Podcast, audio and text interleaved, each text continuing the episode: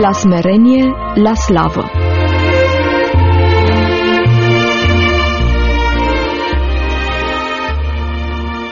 Doamnelor și domnilor, bun găsit! Partea a doua a capitolului 3 a celei de-a doua epistole a apostolului Pavel către Timotei este pasajul din care pastorul Corneliu Marcu va rosti următorul mesaj. Acesta se intitulează Statornicie și siguranță. Capitolul 3, versetele de la 10 la 17 Tu însă ai urmărit de aproape învățătura mea, purtarea mea, hotărârea mea, credința mea, îndelunga mea răbdare, dragostea mea, răbdarea mea, prigonirile și suferințele care au venit peste mine în Antiohia, în Iconia și în Listra. Știi ce prigonire am răbdat și totuși Domnul m-a izbăvit din toate. De altfel, toți cei care voiesc să trăiască cu evlavie în Hristos Iisus vor fi prigoniți. Dar oamenii răi și înșelători vor merge din rău în mai rău, vor amăgi pe alții și se vor amăgi și pe ei înșiși. Tu să rămâi în lucrurile pe care le-ai învățat și de care ești de plin încredințat, căci știi de la cine le-ai învățat. Din pruncie cunoști Sfintele Scripturi, care pot să-ți dea înțelepciunea care duce la mântuire prin credința în Hristos Isus. Toată Scriptura este insuflată de Dumnezeu și de folos, ca să învețe, să mustre, să îndrepte, să dea înțelepciune în neprihănire, pentru ca omului Dumnezeu să fie desăvârșit și cu totul destoinic pentru orice lucrare bună.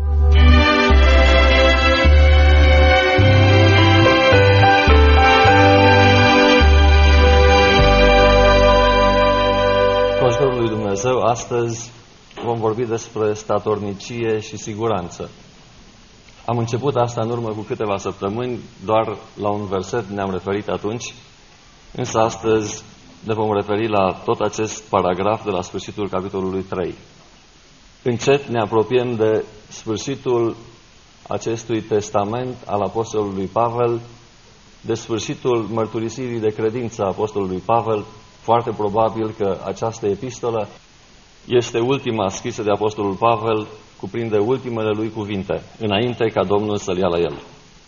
După ce am văzut în seriile trecute că uneori slujirea lui Dumnezeu este o slujire solitară, că uneori rămâi singur, că uneori vei fi părăsit de toți cei din jur, că uneori slujirea lui Dumnezeu îți cere un preț extraordinar de mare și o perseverență extraordinar de mare pentru a putea continua și pentru a nu renunța, Apoi am văzut semnele acestei slujiri și după aceea am văzut semnele sfârșitului. Și după semnele sfârșitului, statornicie și siguranță.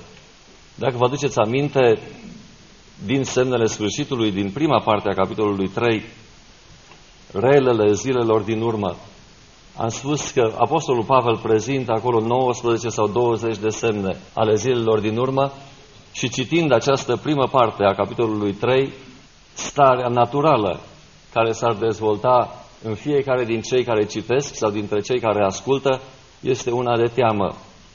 Când se vorbește de sfârșit și de semnele sfârșitului și de ce se va întâmpla pe pământ în zilele sfârșitului, se produce teamă în inimile celor ce ascultă.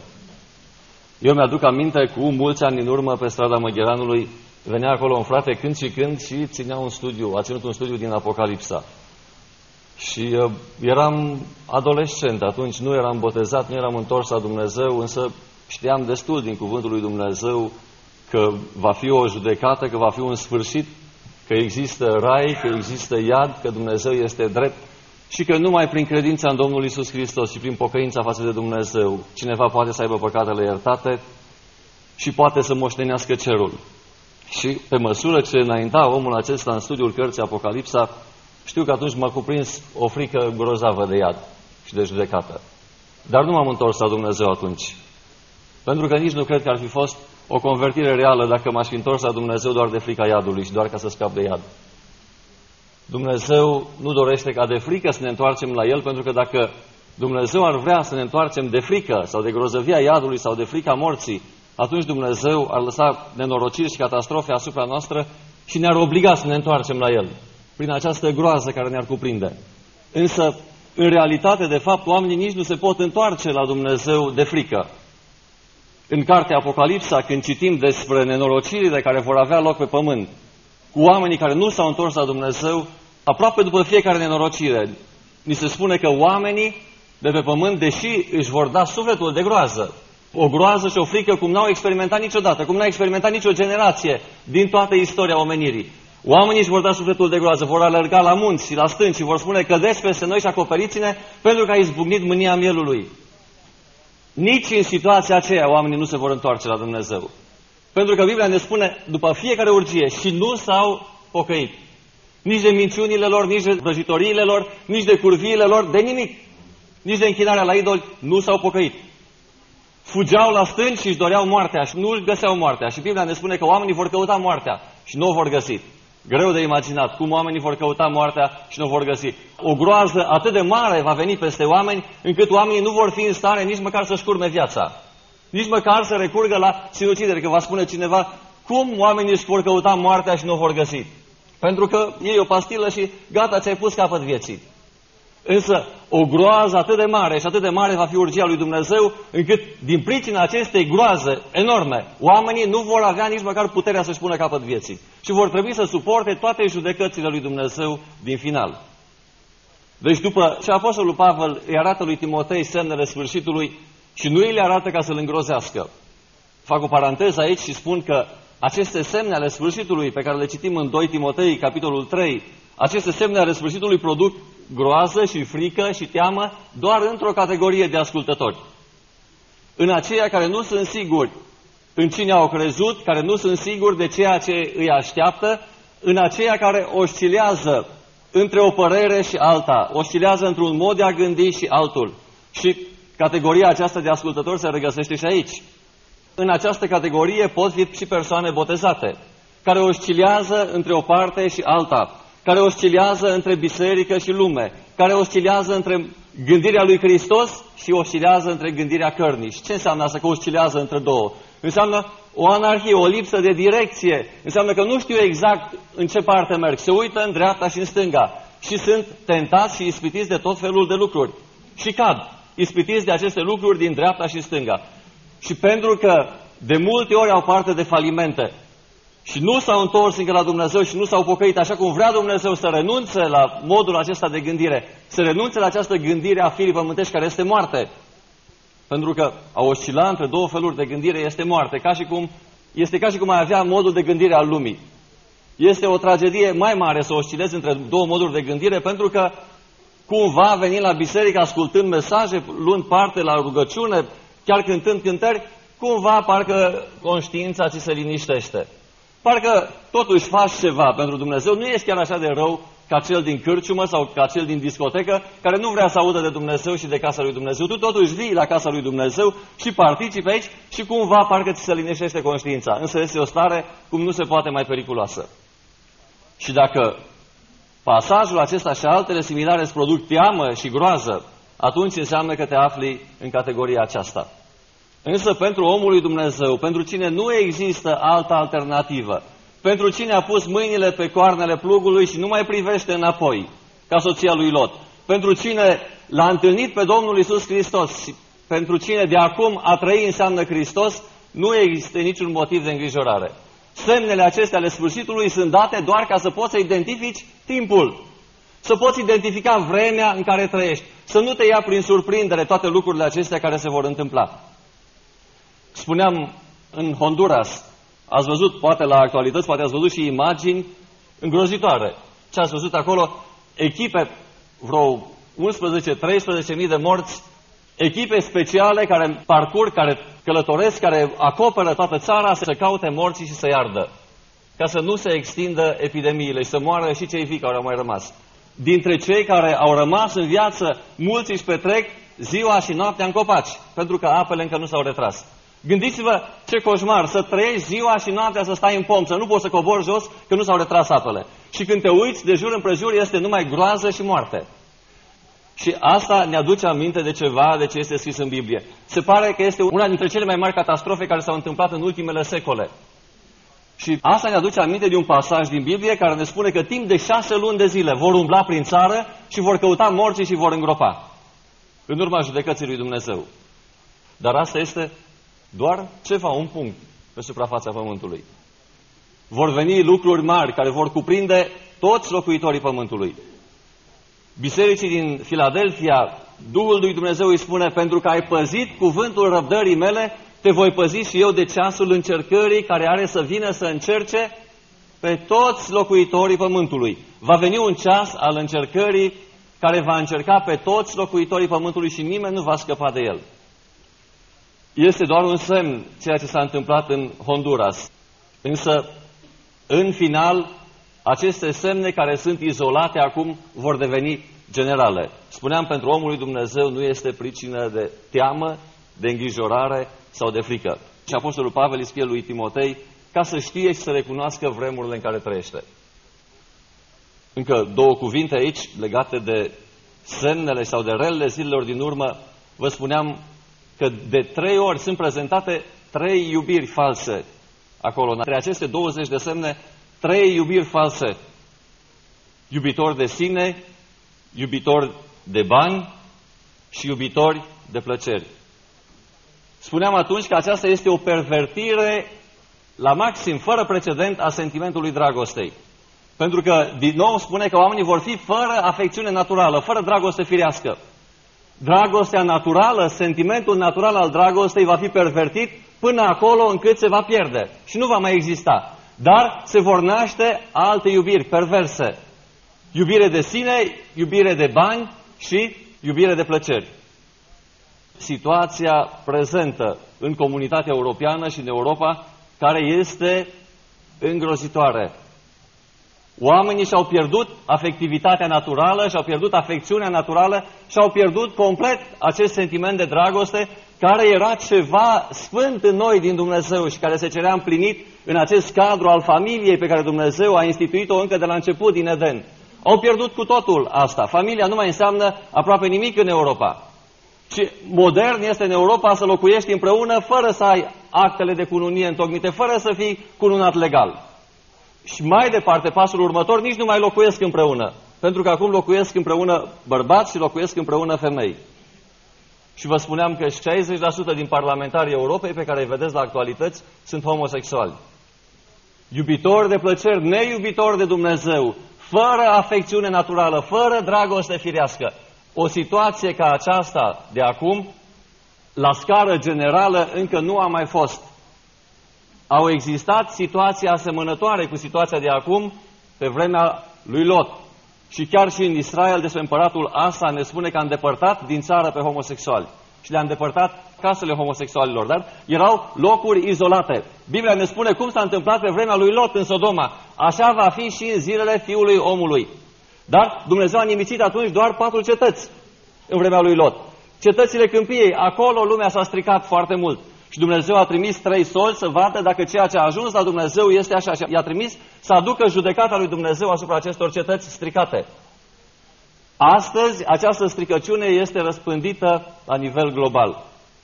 Și niciodată în istorie n-a fost așa ceva. Și nu există speranță că lumea se va schimba, că Europa se va schimba, că Africa se va schimba, nu numai Europa în situația asta.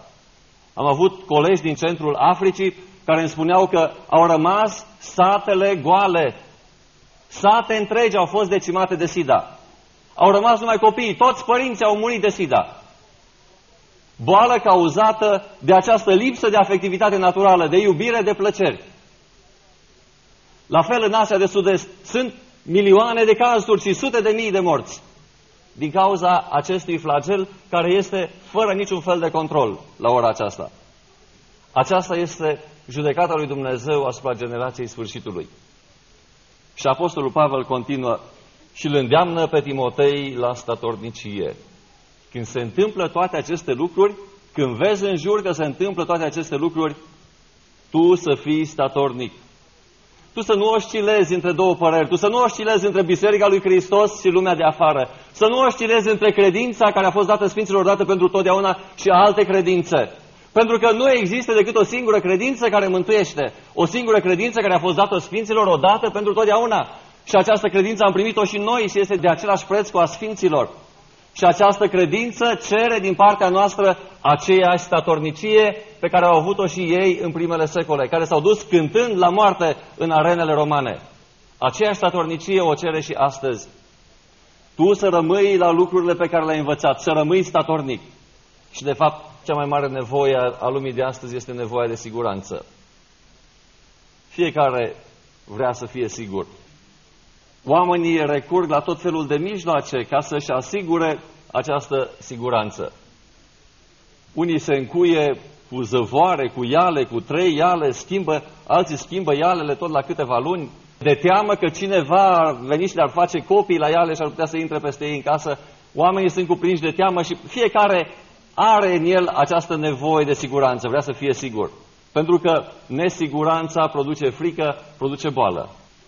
La siguranță se ajunge prin statornicie și prin suferință. Pentru că Apostolul Pavel începe și spune lui Timotei, tu însă mi-ai urmărit de aproape. Și arată nouă lucruri pe care Timotei le-a urmărit de aproape în viața Apostolului Pavel. Am identificat aici patru etape care duc la această siguranță. Este un proces prin care ajungi la siguranță. Siguranța nu vine dintr-o dată. După ce m-am întors la Dumnezeu, am avut probleme câțiva ani de zile cu nașterea din nou. O nesiguranță legată de nașterea din nou. Și am căutat cărți, am citit, și am ascultat predici nimeni nu putea să-mi dea siguranța asta. Parcă ascultam o predică și mi se părea, acum parcă am înțeles mai mult, acum parcă știu mai bine. Dar mai trecea timpul și când mă uitam la mine și când vedeam ce se întâmplă cu mine din nou, apărea această nesiguranță. Siguranța apare în timp. Siguranța este legată direct de relația noastră cu Dumnezeu. Vedeți, un copil până când începe să crească, până când începe să vorbească, până când începe să umble, nu este prea conștient de el. Dacă îl întrebi când începe să gângurească, tu ești sigur că te-ai născut? Nici nu înțelege ce e aia a se naște, nu înțelege procesul nașterii ce este. El este viu, el trăiește, dar nu are această siguranță. Însă după ce începe să înțeleagă lucrurile, atunci această înțelegere îi aduce și siguranță. Prima etapă este aceea a comuniunii. O comuniune a Sfinților. Tu ai urmărit de aproape învățătura mea, purtarea mea, năzuința mea, credința mea, îndelunga mea răbdare, dragostea mea, stăruința mea, persecuțiile și suferințele care au venit peste mine. Ai urmărit de aproape. Ai fost aproape de mine. Ai avut comuniune cu mine. Primul pas spre siguranță, prima etapă în a dobândi această siguranță este comuniunea Sfinților, adică a Bisericii lui Hristos. În afara bisericii nu există siguranță. Indiferent cât de sigur ar părea ziua de astăzi, va veni ziua în care te vei simți extraordinar de nesigur și vei încerca atunci să intri în biserica lui Hristos și nu vei mai putea, că nu va mai fi aici biserica. Vei căuta biserica, vei umbla ca un besmetic pe străzi să cauți o biserică și nu o vei mai găsi. Pentru că știi că acolo este locul siguranței și nu ai unde să intri, nu ai unde să... Vei găsi clădirile, Poate vei mai găsi și oameni în clădiri. Însă adevăratul trup al lui Hristos, adevărata biserică s-a dus. Nu mai este. Și nu mai poți să-ți găsești siguranță nicăieri. Nu există siguranță decât în interiorul bisericii. Nu există mântuire decât în interiorul bisericii. Pentru că biserica este trupul lui Hristos. La această comuniune a Sfinților suntem chemați cu toții. Apostolul Ioan spune în Apocalipsa, capitolul 1, versetul 9, care este această comuniune și care este această părtășie la care suntem chemați cu toții. Eu, Ioan, fratele vostru și împreună cu voi, părtași la necaz, la împărăție și la răbdarea în Isus. Mă aflam în insula anumită Patmos din pricina cuvântului lui Dumnezeu. Părtași la împărăție, părtași la necaz, părtași la răbdare și la credința în Isus pentru cuvântul lui Dumnezeu. Aceasta este comuniunea la care ne cheamă Dumnezeu. Și lucrurile acestea le regăsim aici la Apostolul Pavel. Spune, tu ai urmărit de aproape în viața mea. Le-ai văzut de aproape toate aceste lucruri. Dumnezeu ne cheamă la această comuniune a Sfinților, la această părtășie împreună. Și legat de ziua sfârșitului, vedeți că și Apostolul, autorul epistolei către evrei, spune să nu părăsim adunarea noastră, să nu părăsim strângerea noastră împreună, să nu părăsim comuniunea Sfinților, ci să ne îndemnăm la dragoste și la fapte bune și cu atât mai mult cu cât vedeți că ziua se apropie cu atât mai mult cu cât vedeți semnele sfârșitului. Nu părăsiți adunarea, îndemnați-vă la dragoste și la fapte bune. Nu părăsiți comuniunea Sfinților. Primul pas spre siguranță. Al doilea este acela al cunoașterii. Versetul 11, partea a doua și versetul 12. Știi ce persecuție am răbdat și Domnul m-a eliberat din toate. De fapt, toți cei care voi să trăiască în Evlavie, în Hristos Iisus, vor fi persecutați. Știi ce persecuții am răbdat. Părtășia și această comuniune a Sfinților este cauzată de Cuvântul lui Dumnezeu. Și Cuvântul lui Dumnezeu este acela care ne aduce cunoștință. Și Apostolul îi spune lui Timotei aici, tu știi, știi ce persecuții am răbdat. Tu știi totul despre mine, tu ai învățat. Este ori cunoaștere, dacă ții aproape de Biserica lui Hristos, de trupul lui Hristos, ori condamnare. Este revelația lui Dumnezeu prin biserică. Prin biserică Dumnezeu își descopere astăzi planul lui de mântuire. Pentru toată omenirea. Toate popoarele sunt chemate. În biserică Dumnezeu își descopere taina ținută ascunsă de viacuri. Și la această descoperire a tainei lui Dumnezeu poți să răspunzi prin a accepta taina lui Hristos, a intra în această comuniune a Sfinților sau a o respinge și a rămâne afară. Dacă primești taina lui Hristos, dacă îl primești pe Domnul Isus Hristos și ai intrat în biserică, ai ajuns în locul de siguranță. Ai ajuns în imaginea corăbiei lui Noe. Siguranța era numai în corabie. Afară din corabie nu era siguranță. Însă toți oamenii, toți locuitorii pământului de pe vremea lui Noe n-au înțeles că ei sunt în cea mai mare nesiguranță. Noe știa cuvântul lui Dumnezeu, Noe cunoștea voia lui Dumnezeu, cunoștea planul lui Dumnezeu. Sigur că le-a spus oamenilor, Dumnezeu va trimite un mare potop de ape, va nimici tot pământul. Cum știm și noi astăzi și le spunem oamenilor, Dumnezeu va nimici pământul. Luați cartea lui Dumnezeu, luați Biblia și citiți că Dumnezeu va nimici pământul acesta cu foc. Și oamenii se cred în siguranță încă. Încă se cred în siguranță cum se credeau și locuitorii din vremea lui Noe. Noe făcea o corabie mare și oamenii își băteau joc. Ce crezi tu? De unde ploaie? Nici nu era curcubeu pe cer, nu era ploaie. Un abur se ridica și uda toată fața pământului. De unde atâta apă ca să înnece tot pământul? Și s-au crezut în siguranță. Până când s-a închis ușa, nu mai era posibilitate de intrare în corabie și Dumnezeu și-a descoperit judecata. Și atunci, cu siguranță că au venit la corabie și au bătut și au cerut să li se deschidă, dar nu se mai putea. Pentru că nu noi a închis ușa, ci ușa a închis-o Dumnezeu. Și ceea ce închide El nu mai poate deschide nimeni. Oricât de mult ar fi vrut noi să deschidă, nu s-a mai putut. Deci este cunoaștere a Harului lui Dumnezeu sau condamnare. Harul lui Dumnezeu și cunoașterea lui Dumnezeu și a Domnului Isus Hristos este rezumată de Apostolul Pavel într-o singură propoziție. Și Domnul m-a eliberat sau m-a scăpat din toate.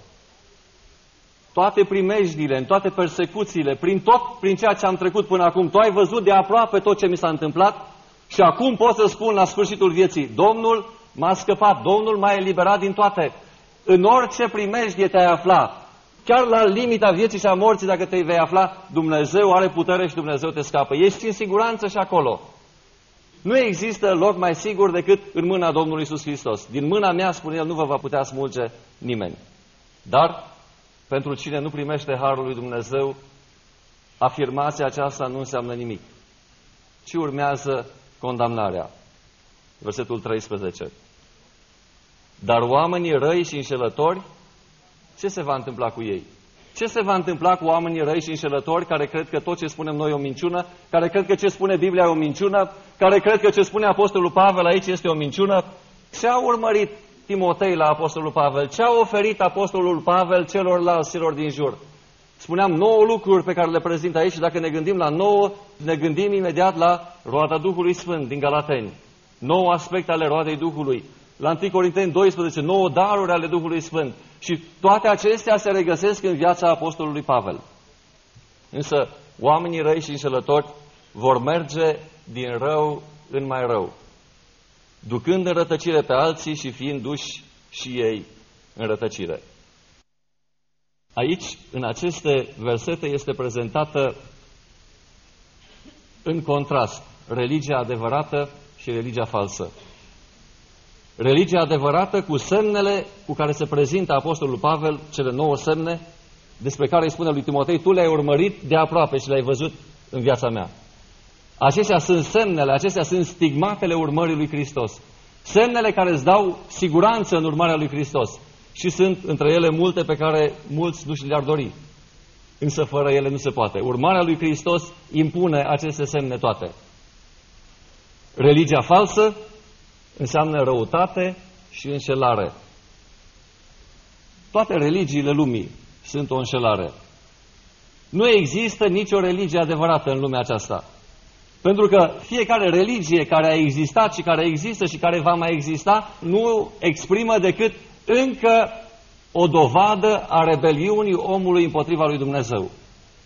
Religie nu înseamnă relegare de Dumnezeu, ci religie înseamnă îndepărtare de Dumnezeu și rebeliune față de Dumnezeu. Pentru că prin religie omul și societatea umană a încercat de-a lungul istoriei să-și găsească propria mântuire, propria cale de mântuire.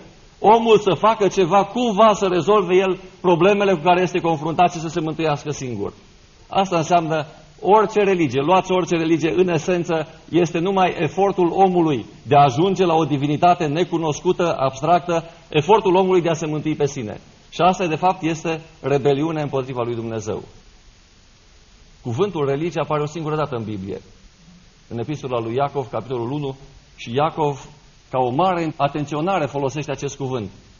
Dacă cineva crede că e religios și nu își înfrinează limba, ci își înșeală inima, este într-o religie falsă. Oamenii răi și înșelători vor merge din rău în mai rău. Dacă crezi că ești religios și nu-ți înfrânezi gura, ci îți înșeli inima, ești într-o religie falsă. Religia asta e zadarnică, nu are niciun fel de câștig. Sfârșitul este distrugerea. Religia curată și neîntinată înaintea lui Dumnezeu este să cercetăm pe orfani și pe văduve în cazurile lor, este această comuniune a Sfinților în Biserica lui Hristos. Și de fapt, religia asta înseamnă că Dumnezeu s-a coborât la noi ca să ne mântuiască. Și mântuirea este prin credință în jertfa Domnului Isus Hristos și prin pocăință. Nu este nimic ce poți să faci. Dumnezeu a făcut tot Dumnezeu a plătit cel mai mare preț. A încerca să plătești tu pentru mântuirea ta este de fapt o sfidare a planului lui Dumnezeu, o sfidare a celui mai mare preț din univers care a fost plătit pentru păcatele tale. Pentru că pentru un singur păcat pe care l-ai făcut, pentru o singură minciună pe care ai spus-o, trebuia să mori. Asta este plata. Dar pentru mii de minciuni sau pentru mii de păcate, de câte ori să plătești, că nu ai decât o singură viață. Puteai să plătești cu viața ta pentru o singură minciună. Atât. În rest, cu ce să plătești? Cine să plătească? Căci plata păcatului este moartea. Și vedeți acum de ce orice religie și orice încercare de a fi plăcut lui Dumnezeu prin ceva, prin niște acțiuni ale tale, evadând sau încercând să ocolești calea lui Dumnezeu, pocăința față de Dumnezeu și credința în Domnul Isus Hristos este sortită eșecului. Urmează a treia etapă, aceea a continuității și convingerii. Am numit-o în versetele 14 și 15. Dar tu să rămâi în lucrurile pe care le-ai învățat și de care ești de plin încredințat că știi de la cine le-ai învățat. Din pruncie cunoști Sfintele Scripturi care pot să-ți dea înțelepciunea spre mântuire prin credința în Hristos Isus. Continuitate și convingere. Dar tu să rămâi, îi spune Apostolul Pavel lui Timotei. Unii se vor înșela, vor înșela pe alții. Sunt răi și înșelători, mulți oameni. Și astăzi sunt mulți oameni răi și înșelători, care se înșală pe ei înșiși și înșală pe alții împreună cu ei. Dar tu să rămâi la lucrurile pe care le-ai învățat și de care ești de plin încredințat, că știi de la cine le-ai învățat. Continuitate în ceea ce ai primit, continuitate în credința în cuvântul lui Dumnezeu și convingere. Ești de plin încredințat de lucrurile acestea pentru că știi de la cine le-ai învățat. Și trecem la ultima etapă, care este concluzia, de fapt, și sunt ultimele două versete care sunt foarte bine cunoscute de fiecare din noi. Și această concluzie o reprezintă calificarea pentru slujire. Din pruncie cunoști Sfintele Scripturi care pot să-ți dea înțelepciune spre mântuire prin credința în Hristos Iisus. Toată Scriptura este însuflată de Dumnezeu și de folos ca să învețe, să convingă, să îndrepte, să dea înțelepciune în dreptate, pentru ca omul lui Dumnezeu să fie desăvârșit și cu totul pregătit pentru orice lucrare bună. Cuvântul desăvârșit aici înseamnă calificat complet în ce privește calificarea. Ajungi să fii calificat pentru lucrarea lui Dumnezeu. Și această calificare pentru slujire îți dă siguranță. Acum ajungi la siguranță. Până acum s-au putut întâmpla multe lucruri care să te țină în nesiguranță sau să nu fii deplin încredințat de tot ceea ce s-a întâmplat cu tine până acum. Dacă nu ajungi să-L slujești pe Dumnezeu, dacă nu ajungi să slujești în cadrul trupului lui Hristos, în cadrul bisericii, dacă nu ajungi să lucrezi aici, ca un rob, să lucrezi pentru Evanghelie și pentru Împărăția lui Dumnezeu, niciodată nu vei avea această siguranță de plină pe care Dumnezeu vrea să o dea. Pavel îi spune lui Timotei, adevăratul meu copil sau copilul meu adevărat tovarăș de jug. Te sfătuiesc și te îndemn adevărat tovarăș de jug. A luptat și a lucrat ca un rob împreună cu mine pentru Evanghelie. Timotei. Și Timotei suntem fiecare din noi, care am auzit Evanghelia vestită de la altcineva, ni s-a transmis Evanghelia, a ajuns până la noi și sunt aici persoane care pot să confirme lucrul acesta. Până când stai și nu faci nimic, până când vii numai la biserică și stai pe bancă și asculți, asculți o predică și te duci acasă și îți vezi mai departe de viață, ești încă în nesiguranță. Ești în instabilitate. Și vei descoperi eșecuri multe. Și eșecurile acestea, dacă starea aceasta continuă mai multă vreme, eșecurile acestea vei încerca să le acoperi ca să nu fie observate de ceilalți vei încerca aici să pari cât mai asemănător cu ceilalți și să acoperi eșecurile tale care de fapt te fac să suferi și îți dau nesiguranță. Și dacă nu o să te confrunți niciodată cu realitatea aceasta, de fapt te vei duce într-o rătăcire totală ca și acești oameni răi și înșelători care sunt în afara bisericii. Sunt persoane care au trăit falimente și eșecuri, care au păcătuit și care n-au ajuns niciodată să-și mărturisească păcatele. Cred că merge. Aici sunt sute de oameni. Cine știe, într-o sută, în 500, 600 de persoane, ai căzut, ai păcătuit. Dar nu știe nimeni.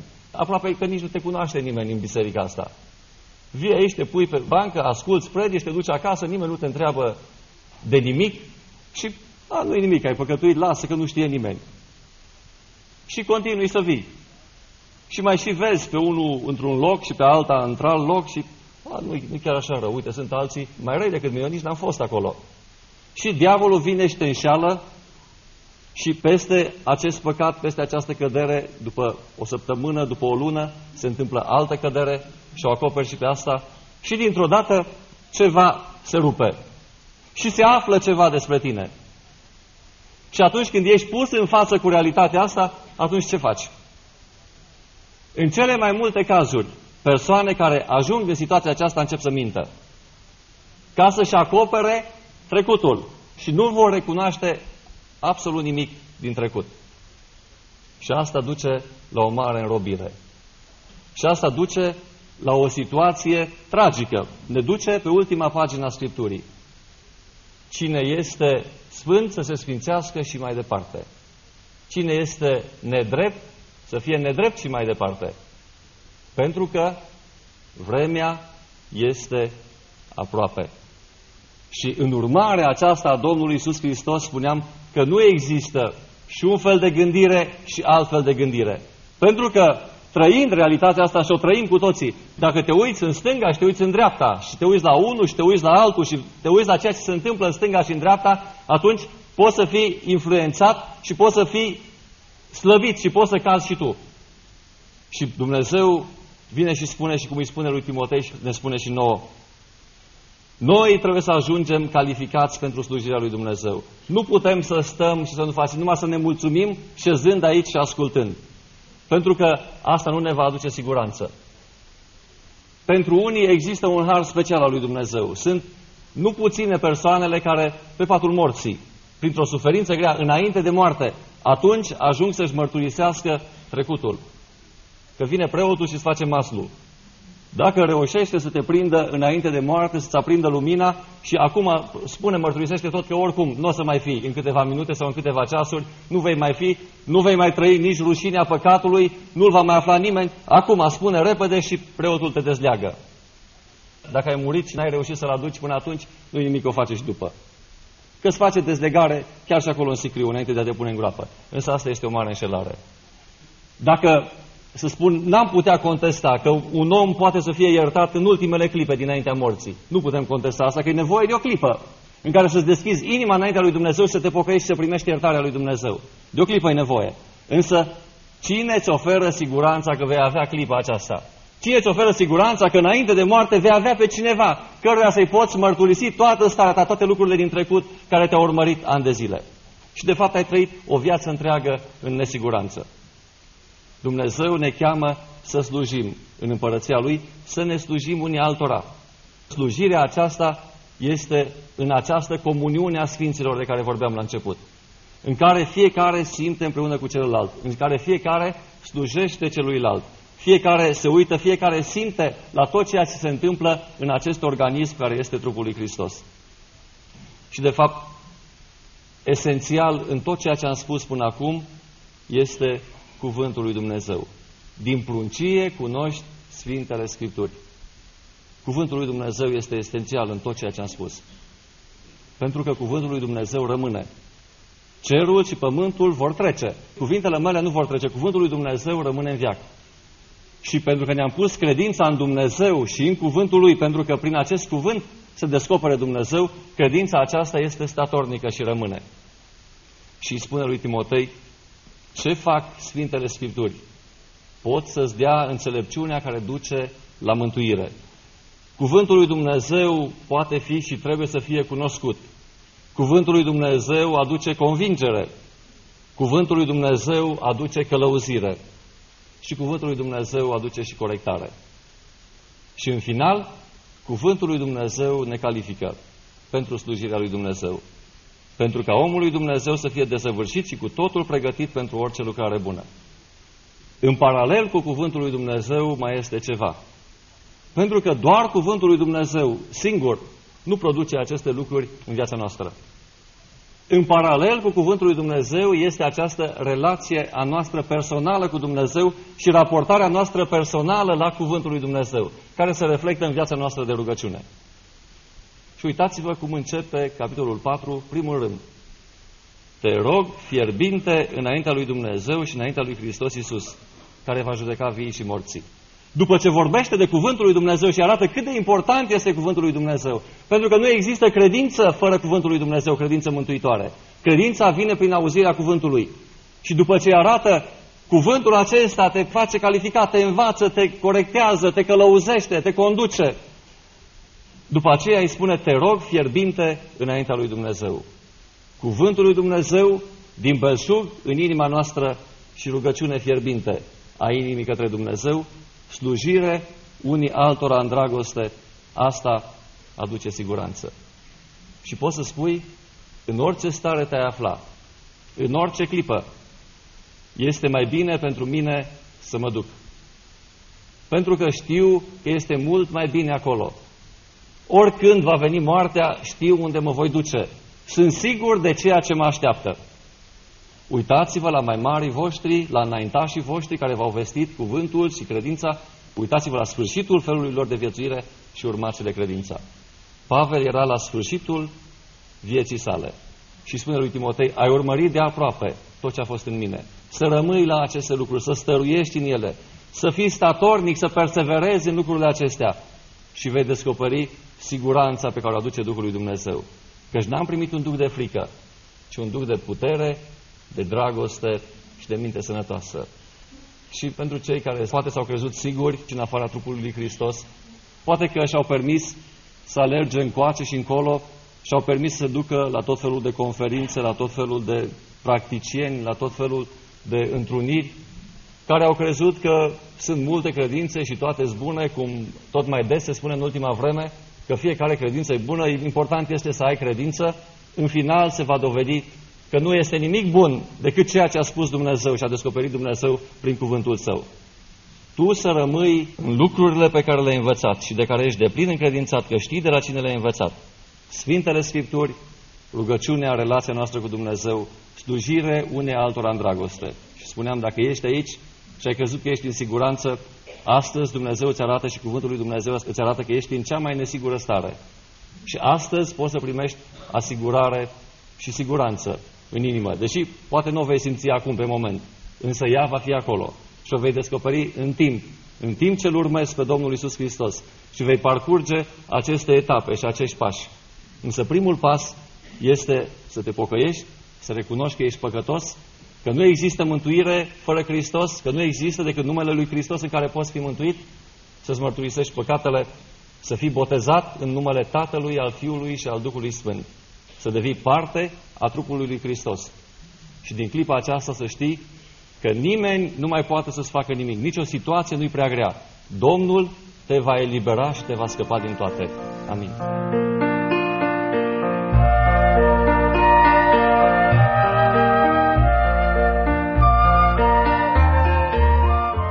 Vorbit pastorul Marcu Corneliu din a doua epistolă a apostolului Pavel către Timotei, capitolul 3, versetele de la 10 la 17, pasaj intitulat Statornicie și siguranță. Dragi ascultători, vă mulțumim pentru atenție și vă dăm întâlnire săptămâna viitoare la aceeași oră pentru un nou mesaj din această epistolă.